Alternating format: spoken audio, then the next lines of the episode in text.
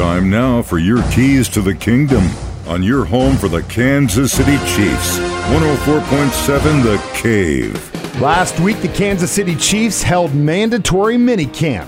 Here's what Joe Thuney had to say. Yeah, they've been great. Um, you know, digging into the playbooks. Um, they're great guys to be around. Obviously, really good football players too, and um, they've you know been doing a great job, and it's been fun to play with them. And yeah, nothing but great things to say. Uh, you know, I mean, it's super early, but you know, they're just um, like I said, nothing but good things to see from them, and pumped that they're here. Yeah. I mean, you know, just the off season gets squeezed a little bit, but it's always a good thing if you're playing in February, and you know, so. Um, but it's been nothing, just you know, kind of take a little time off of the season, then get back into football shape. And um, now we got another little break before camp, and um, you know just maintain that and go into camp ready to go. What are you trying to do?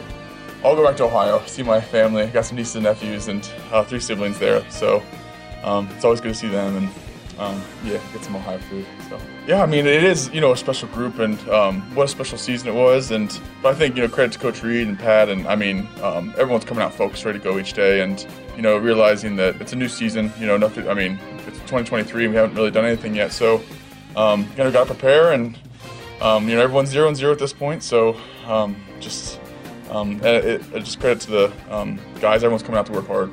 Those are your keys to the kingdom, brought to you by Dr. Mark Melson, the doc that rocks, now at Springview Dental Care, and your home for the Kansas City Chiefs, 104.7 The Cave.